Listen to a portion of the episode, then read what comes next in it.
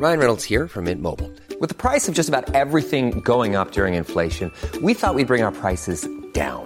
So to help us, we brought in a reverse auctioneer, which is apparently a thing. Mint Mobile Unlimited Premium Wireless. How to get 30, 30, how to get 30, how to get 20, 20, 20, how to get 20, 20, how to get 15, 15, 15, 15, just $15 a month? Sold! Give it a try at mintmobile.com/switch. $45 up front for 3 months plus taxes and fees. Promo rate for new customers for limited time. Unlimited more than 40 gigabytes per month. Slows full terms at mintmobile.com. Are you ready to enhance your future in tech? Then it's time to make your move to the UK, the nation that has more tech unicorns than France, Germany and Sweden combined. The nation that was third in the world to have a $1 trillion tech sector valuation. The nation where great talent comes together. Visit gov.uk/great talent to see how you can work, live and move to the UK. John Chabowski has supported Independent Tech News directly for 5 years. Be like John. Become a DTNS member at patreon.com/DTNS. This is the Daily Tech News for Wednesday, January 9th, 2018, from the Las Vegas Convention Center at CES 2019. I'm Tom Merritt. And I'm Sarah Lane. I'm Shanna Morse. Hey, I am Robert Heron. And Robert, of course, here from AVXL and expert on all things HDTV. Good to have you. Absolutely love it. Thank Shannon, you. Of course, from ThreatWire and Tech Thing and wait, I want to get the name right. Sailor Snubs. My new YouTube channel. The YouTube channel. And all of us have been crowding the show floor. Our producer Roger Chang is here. His mic will work on the Hangout. Hello. It works on the Hangout. Yeah. So we'll navigate around that. But we still have a lot to talk about. Maybe not as much as the last couple of days, but still a lot. So let's start with a few tech things you should know. Yesterday, we passed along Google's assertion that Google Assistant would indeed come to Sonos speakers in 2019 after missing the original 2018 target. And today, Sonos itself announced, yes, it started a private beta test of Google Assistant on its smart speakers for a 2019 launch. Google Assistant would directly integrate into Sonos One and Beam speakers, and older Sonos models will work in conjunction with Google Homes and similar smart speakers. Allison Sheridan alerted us on Monday's show to a robot Tesla collision, and now has alerted us to Electrek's article noting that the Tesla collision with a promo bot may have been staged. We regret any misimpression we may have given and denounce the sacrifice of innocent robot lives in the name of public relations. Tough stuff. Yale and MTech are showing off smart door locks that run August smart lock software. The parent company of both locks also owns August, so this isn't a huge surprise. But it is interesting to see that the software is moving to non-August platforms without the need to purchase additional equipment. The MTech models are $390 coming in April or $440 with a keypad coming in February. The Yale lock is meant for interior or basement or side doors in versions with keys, keypads, and touch screens. They range from $149 to $299 shipping in Q1. LG is going to use Microsoft Azure DataBox AI service in its advanced driver assistance systems, driver status monitoring camera, and multi-purpose front camera, which is providing to an unidentified premium German automaker. There aren't that many of them, so you probably have a good chance of guessing which one it is. It's using Azure's Virtual Assistant Solution Accelerator for traffic updates, restaurant listings, and music. Microsoft's also partnering with Volkswagen on an automotive cloud. So Microsoft's starting to move into this space a little bit, too.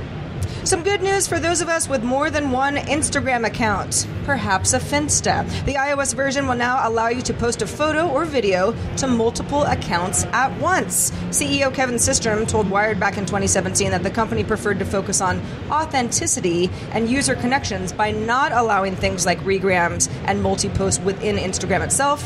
But Systrom has since left the company, and it looks like it's a new world. Just in time for us not to be able to cross-post at CES. Maybe thank you. Next year, Tom. Instagram. All right, let's talk about some of the cool things we've been seeing at CES. We've been keeping you up on the big news and the press announcements, but once you get into Wednesday, it starts to be a little bit flexible about what you want to talk about. And Robert Heron, obviously, seeing all the TVs and the home theater stuff out there. Robert, let's start with, I actually want to ask you a question. Mini LEDs, that's sort of the trend buzzword this CES. What are mini LEDs? What are they good for? Why are we hearing so much about it? Certainly. One, it's an easy upgrade, but the main benefit would be that the ability to control the backlight on an LCD television will be much more granular.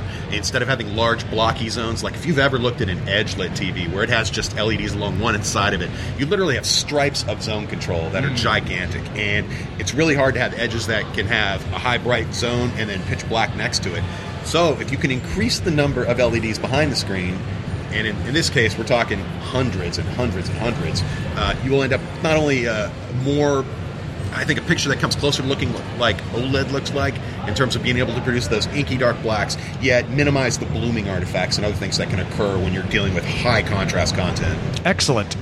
Seriously. What is one of the things that has caught your eye the most?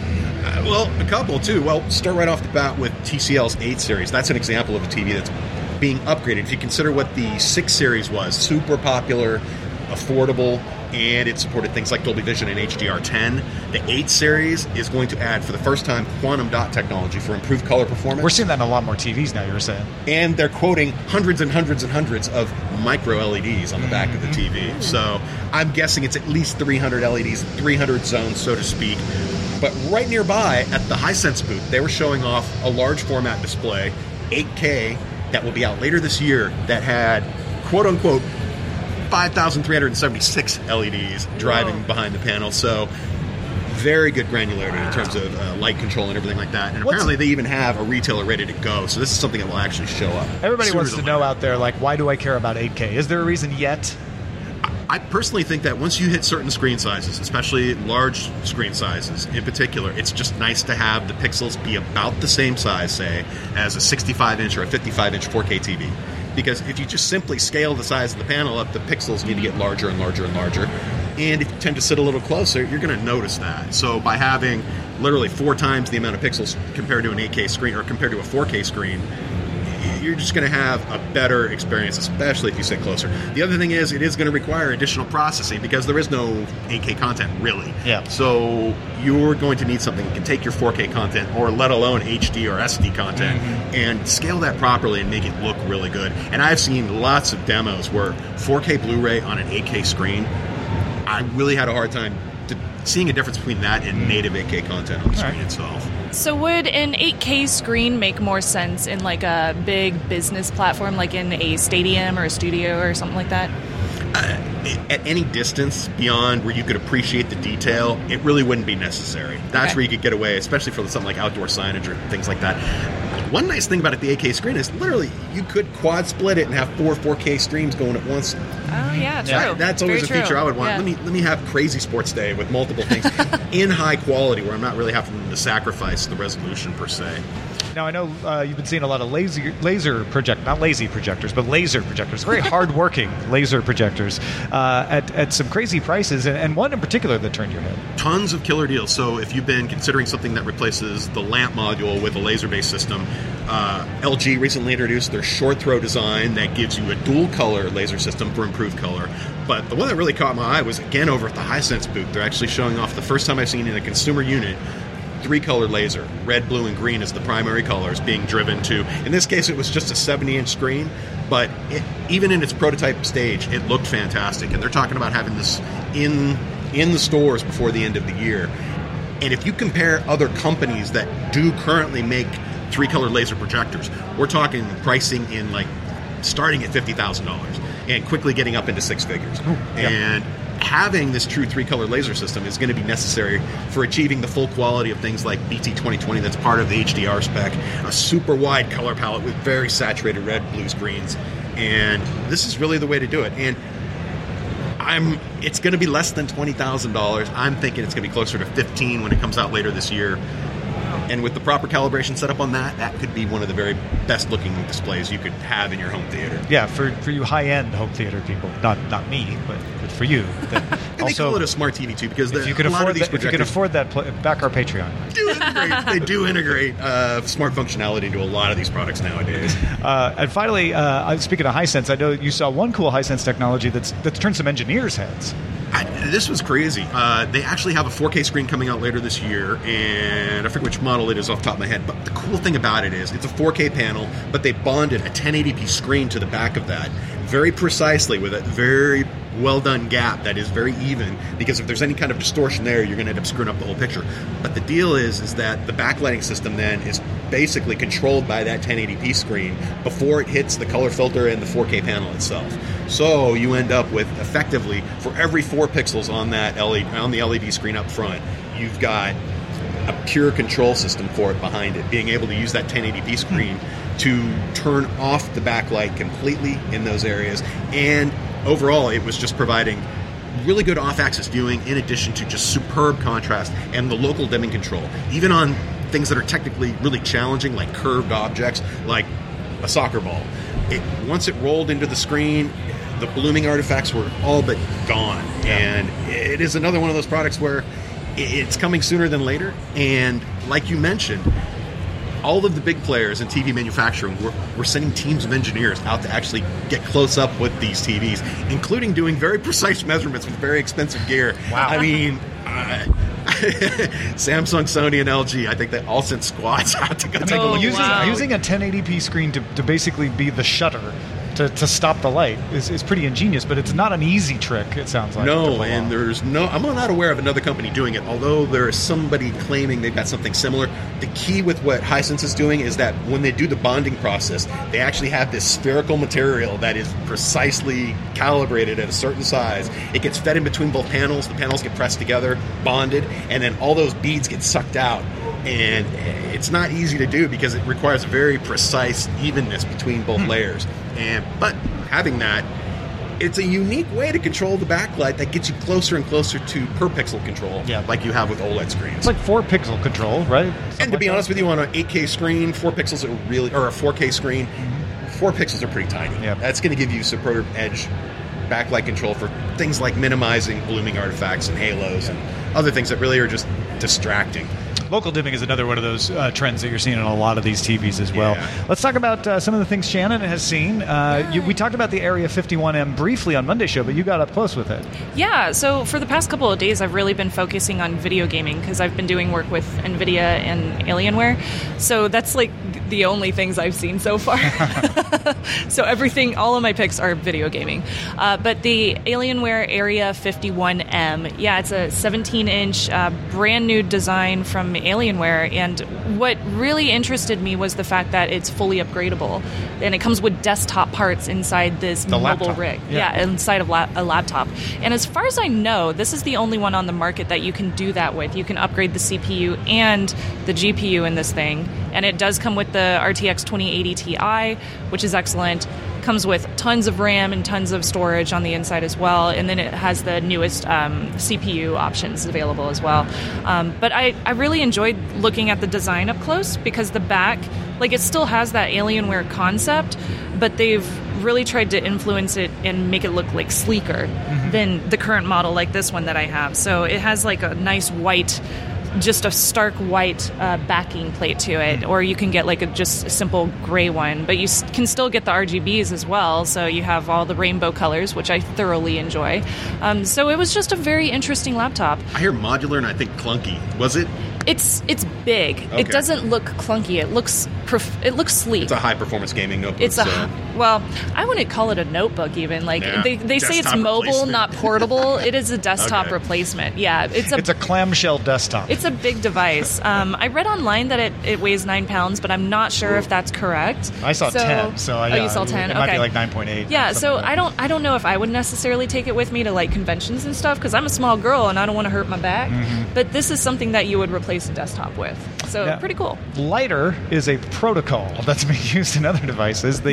You got to see the Corsair Slipstream stuff. That was really interesting to me, especially from a security and privacy concept. So Slipstream is a wireless technology that Corsair came up with that they're going to be building into their new wireless products. So they have a mouse that's coming out this year that's going to cost $50, which is pretty inexpensive for a nice quality wireless mouse.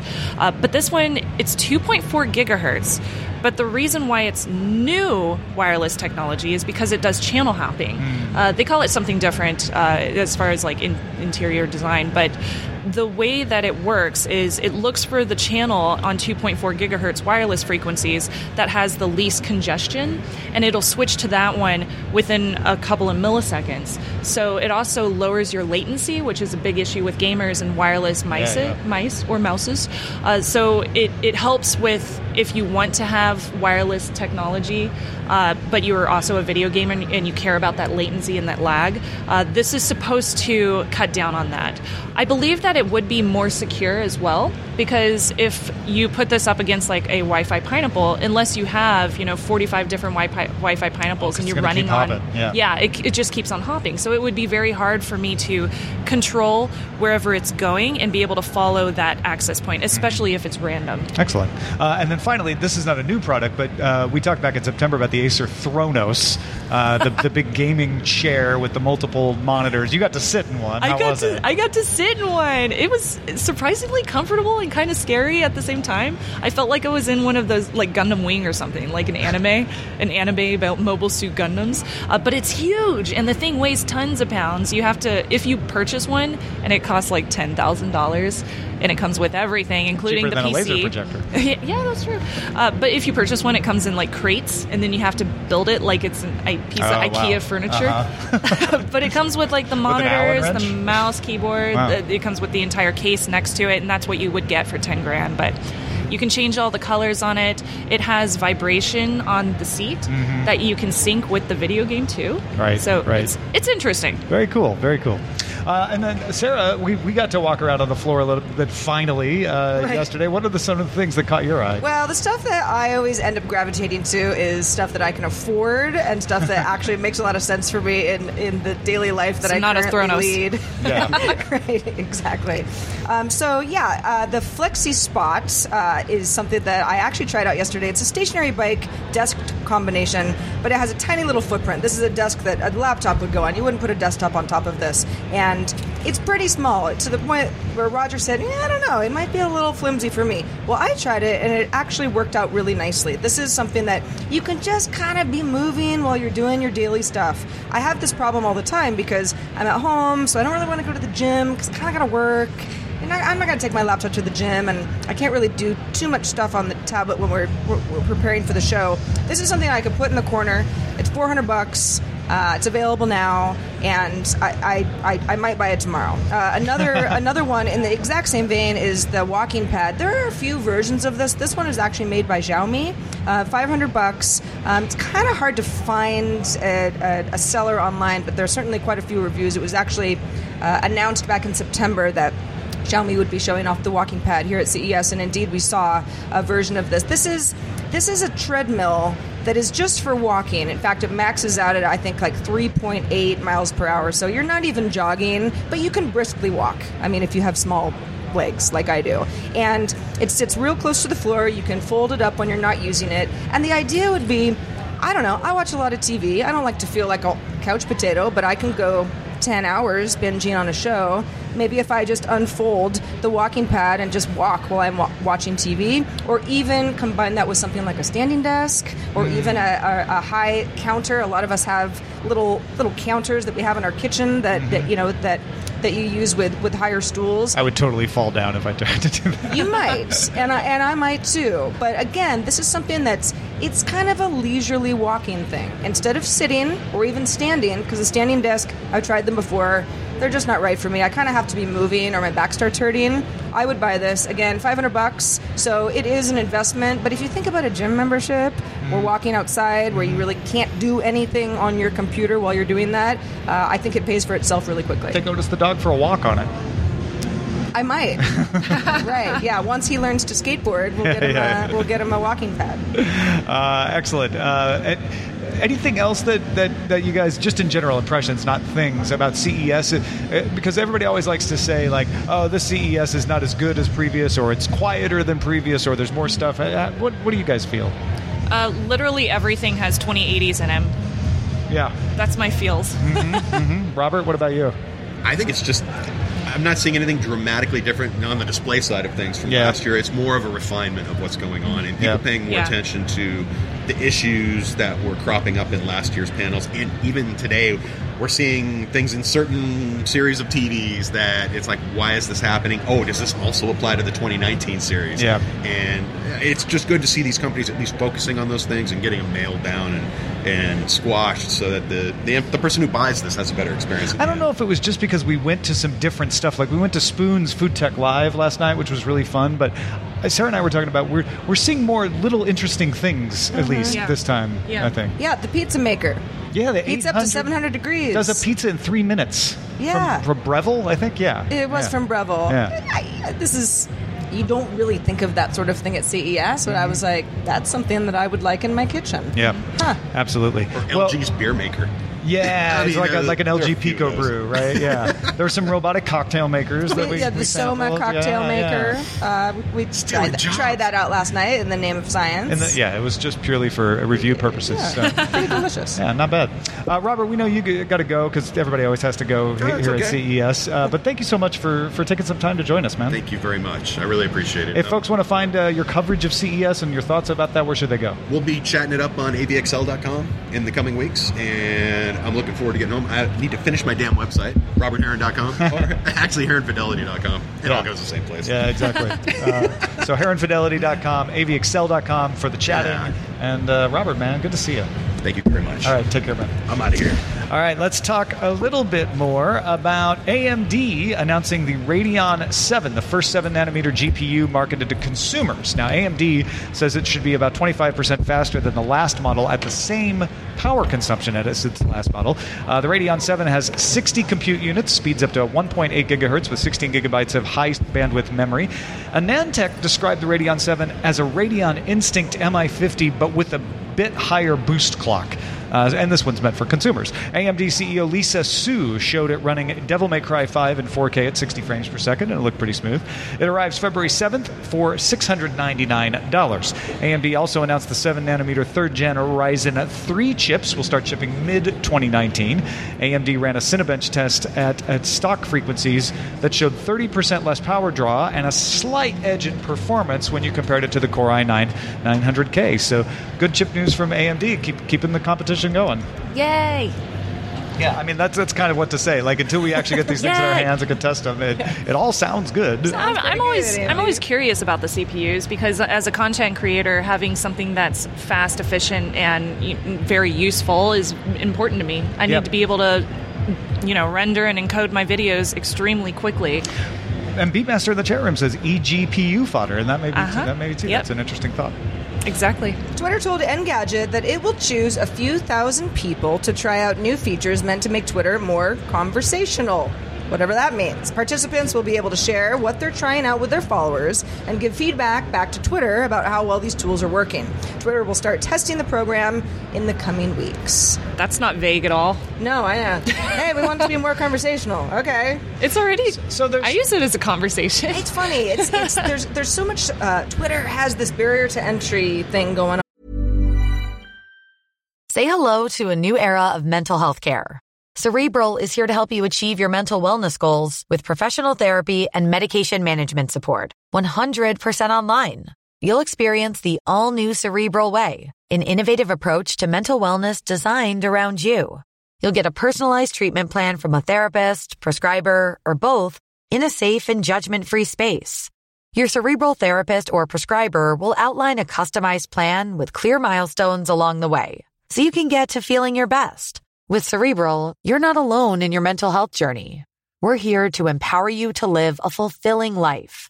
So take that first step towards a brighter future and sign up today at Cerebral.com/podcast and use code ACAST to get 15% off your first month. Offer only valid on monthly plans. Other exclusions may apply. Offer ends July 31st, 2024. See site for details. A lot can happen in the next 3 years. Like a chatbot may be your new best friend. But what won't change? Needing health insurance. United Healthcare Tri-Term Medical Plans are available for these changing times. Underwritten by Golden Rule Insurance Company, they offer budget-friendly, flexible coverage for people who are in between jobs or missed open enrollment. The plans last nearly 3 years in some states, with access to a nationwide network of doctors and hospitals. So for whatever tomorrow brings, United Healthcare Tri-Term Medical Plans may be for you. Learn more at UH1.com. Tired of ads barging into your favorite news podcasts?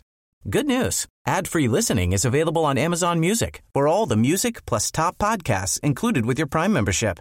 Stay up to date on everything newsworthy by downloading the Amazon Music app for free or go to amazon.com/news ad free.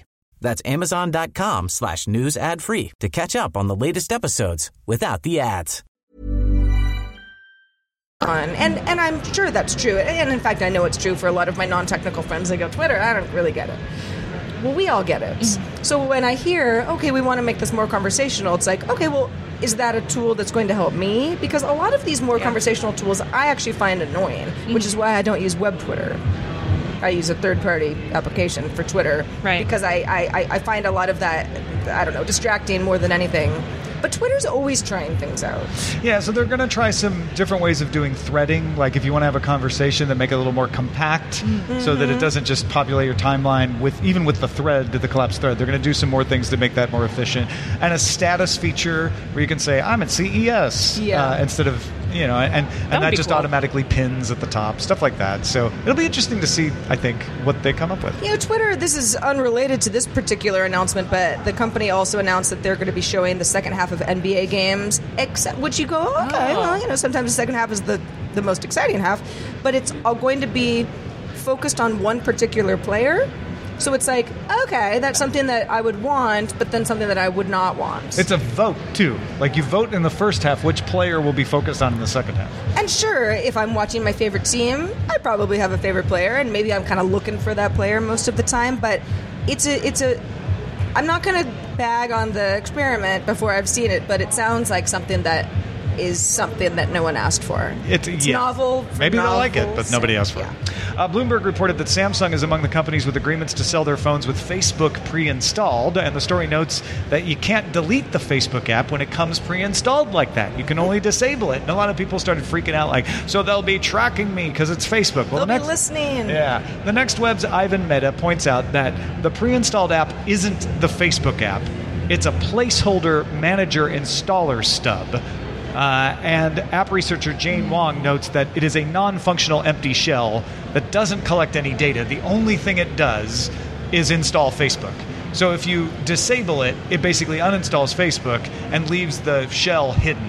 But the shell doesn't do anything. It sounds almost like in Windows having like downloading an executable, but not actually running the executable. You just leave it on your desktop. Well, it's even less than that. Yeah, because there's not even an executable of Facebook there. Mm-hmm. It's just an installer app, basically. Or Deb. Sounds kind of like a Deb too. Mm-hmm. Yeah. Well, when it comes to Facebook, people tend to get a little bit out of shape whenever something is... A little bit, yeah. Well, if it's... It could be a lot of different companies, and sure, it might have the same effect, but when it's Facebook, people go, well, hold on a second. I can't uninstall Facebook. They're going to be listening to my conversations. Electrify America and Hubject plan to roll out plug-and-charge functionality to more than 2,000 public fast-charging stations in the U.S. by the end of the year. Electric vehicles that meet ISO 15118 standards can use vehicle-to-grid communications to authenticate and pay for a charging session just by plugging in the car with no need to use a credit card or an app. Huh. Wow. Yeah, that's going to be cool to have. And the Indemnis parachute for drones has been certified to let operators legally fly over small groups of people. The parachute for DJI straps on to the DJI drone and then deploys when the sensor detects flight anomalies. The company had to pass 45 functionality tests, including 5 different scenarios of failure, to assure that it will deploy when it's needed. The Indemnis Nexus parachute is available right now for the DJI Inspire 2 and should come to the Matrice 200 and 600 series by the end of the year. Well, I still don't think you should fly your drone over groups of people just because it's kind of rude, but this would be very useful for an event. Yeah, exactly. Right. Yeah, if you're like a concert organizer and you are the media for that event, you probably want to use a drone to get those shots. Or if the people are part of the shoot and they know what's going over, you know, maybe it's a commercial or something. Folks, if you want to get all the tech headlines each day, don't forget Rich Stroffolino has been doing the Lord's work, keeping us up to date in less than 5 minutes every day on what's happening at CES. Go subscribe at dailytechheadlines.com. All right, couple things to explain outside of CES before we wrap up today. Last year, all four U.S. mobile carriers promised to stop selling customer location data to shady companies after Securus, a prison technology company, was caught using the data without customer permission. Well, yesterday, Motherboard reported that it was able to pay a third party $300 in order to locate a phone on T-Mobile's network using real-time location data from the carrier. Mobile carriers sell information to location aggregators, and they haven't stopped doing that. They just said that they would do it more responsibly. The idea is that they could then sell the anonymized aggregated data to companies who want to gain insights into general population movement. They're not supposed to track individuals with that. T-Mobile sells data to an aggregator company called Zoomago. Zoomago sold access to the data to a company called Microbilt. In the Motherboard case, Microbilt then sold the data to a bail bond company that shared it with a bail industry source who shared it with Motherboard. AT&T, Sprint, and T-Mobile have all said that reselling in this manner violates its contracts and policies. All carriers require clients to get consent from people before tracking them, and Microbilt says it requires that too and has terminated access for the person who passed the information to Motherboard. And in addition, Zoomago has cut off Microbilt's access to its data. AT&T has also blocked data from going to Microbilt.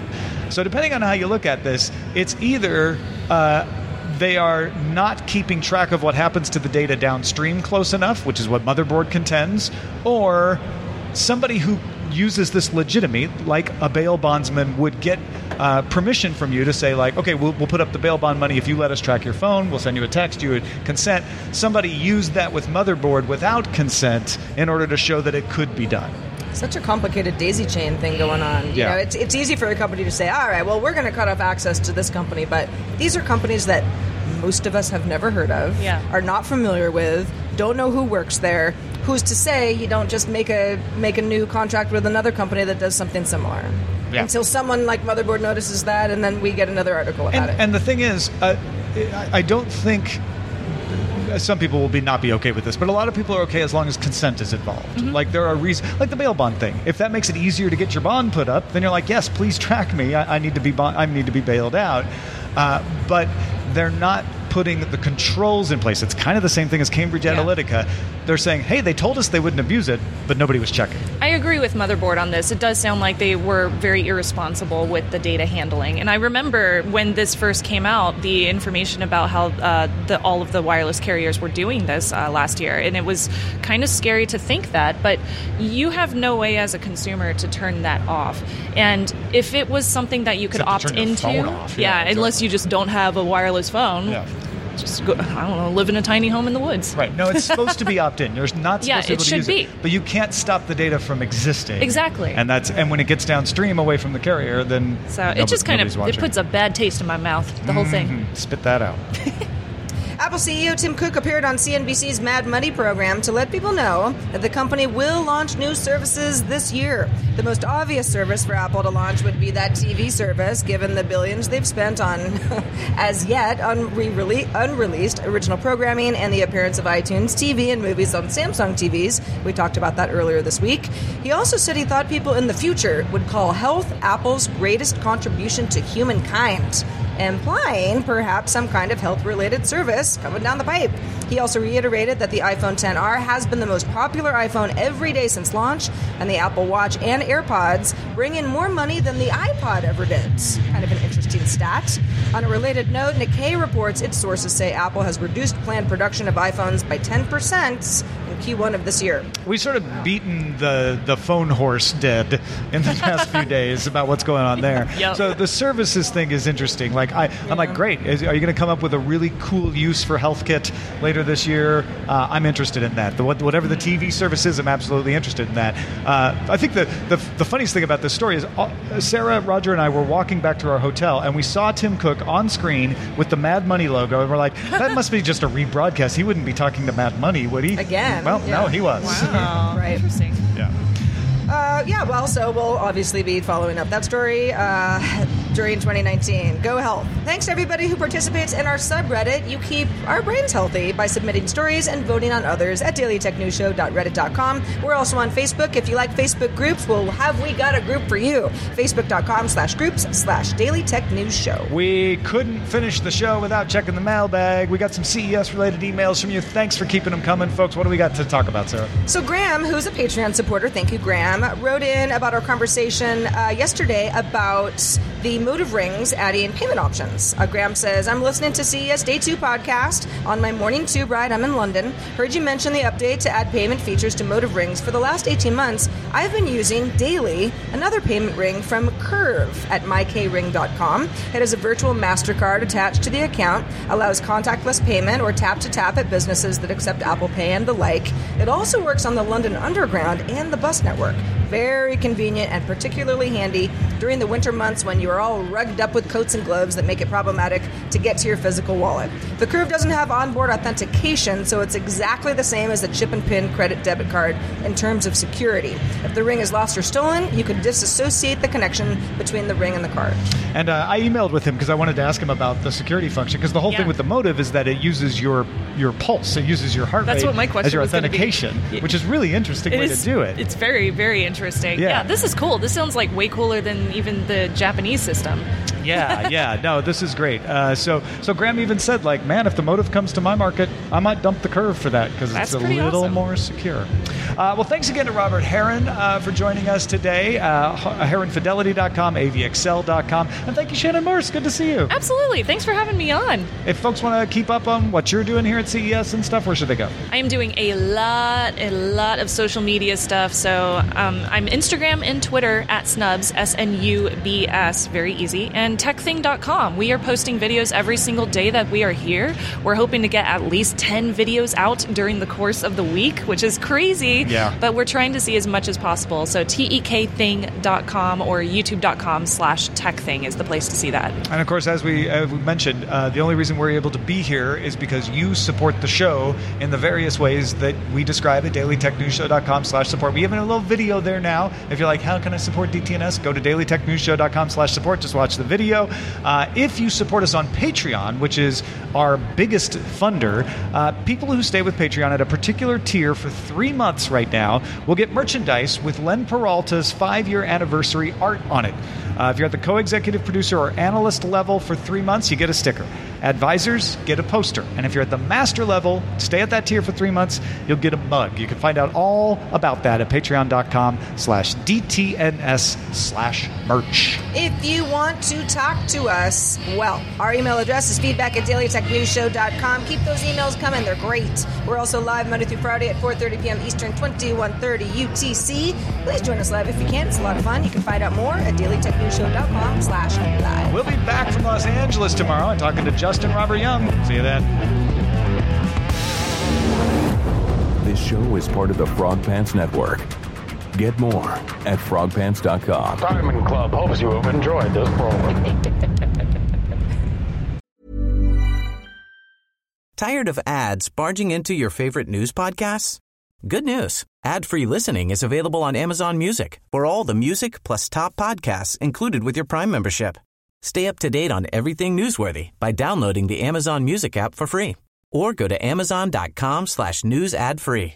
That's amazon.com/news-ad-free to catch up on the latest episodes without the ads. Hi, I'm Dori Shafrir. And I'm Kate Spencer. And we are the hosts of Forever 35. And today, we're talking about Club Med, the best all-inclusive getaway for families. Today, Club Med has nearly 70 resorts worldwide, from beachside resorts in the Caribbean and Mexico to magical locations in the Maldives and Morocco to ski resorts in the mountains from Canada to the Alps. Between their all-inclusive family programming, wellness offerings, land and water sports, and their French heritage-inspired food and drink offerings, Club Med is the best way to elevate your family getaway, no matter which location you're at. To learn more, visit clubmed.us.